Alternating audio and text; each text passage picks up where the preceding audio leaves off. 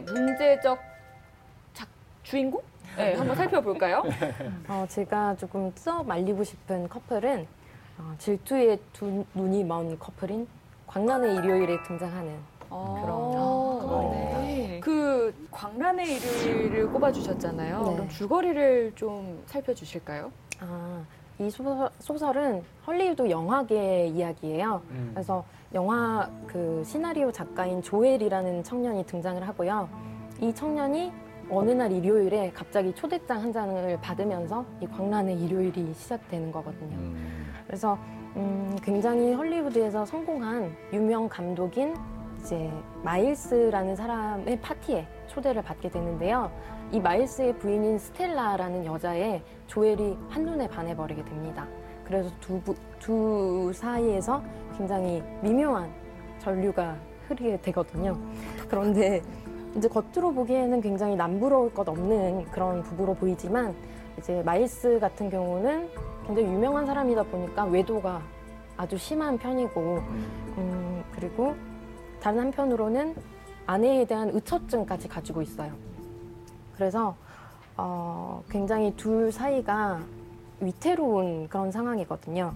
그런데 음, 이 부인인 스텔라도 좀 지- 질투를 유발하려는 그런 성격이 있어서 어느 날 어, 마일스가 자리를 비운 사이에 이 조엘이라는 청년을 집으로 불러들입니다. 그런데 이 마일스는 그것을 알고 이제 집으로 서둘러 돌아오려다가 헬기 추락 사고로 사망을 하게 됩니다. 네, 그렇게 아주 파국을 맞는 스토리. 그래서 이게 읽어보니까 피츠제럴드 자, 개인의 네. 개인사가 일단 평탄치 않습니다. 그리고 그런 평탄치 않은 삶 속에서 어떻게 보면 자기 이야기의 일정 부분이 위대한 개츠비라든지 광란의 일요일과 같은 내용으로 담긴 게 아닌가 생각이 들고요. 왜냐하면 작가가 자기가 체험하고 있는 내용을 글로 쓰지 상상으로만 글을 쓸 수 있는 건 아니잖아요. 그럼요. 그러니까 그런 면에서 그런 애틋함을 어쩌면 저자 작가도 가지고 있는 게 아닌가라는 생각도 갖게 네, 되더라고요. 맞아요. 네. 어떻게 봐야 될까요, 심리적으로는? 어, 저는 이제 마일스라는 인물에 대해서 성격을 분석을 했었는데요. 이제 마일스라는 사람은 편집성 성격으로 분류를 했습니다. 이 편집성 성격의 특징이 굉장히 의심이 많다는 점이거든요. 그래서 사람들 의심이 많다 보니까 사람들을 경계하고 그리고 항상 불안과 긴장 속에 살기 때문에 어, 정상적인 인간관계를 맺기란 거의 불가능한 거죠. 그리고 마일스 같은 경우는 부인인 스텔라를 항상 의심을 합니다. 그 근거는 없어요. 없는데 항상 의심을 하고 미행을 하고 감시를 하고 도청을 하는 식으로 음. 이 자신 의심의 근거를 찾으려고 하는 거죠.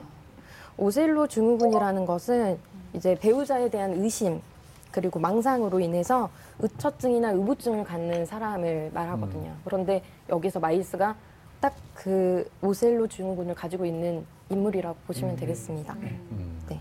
어떤 소설가에게 우리가 질투를 왜 느낍니까? 이렇게 물어봤더니 그 소설가가 이렇게 답했대요. 질투는 사랑의 크기가 아니라 내가 느끼는 부족함의 크기 때문에 생긴다.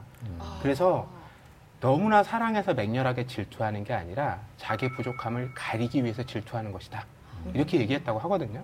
그러니까 질투라는 건 결국 자꾸 어디에 비친 내 사랑, 어디에 비교해본 내 마음 이런 걸로 자꾸 생각하게 되는 야, 거잖아요. 그럼 질투하는 사람이 되게 소인이 돼버리네. 못난 질투, 마음이네요. 협량하고. 갑자기 제가 군자의 사랑을 얘기한 것이었나요? 네.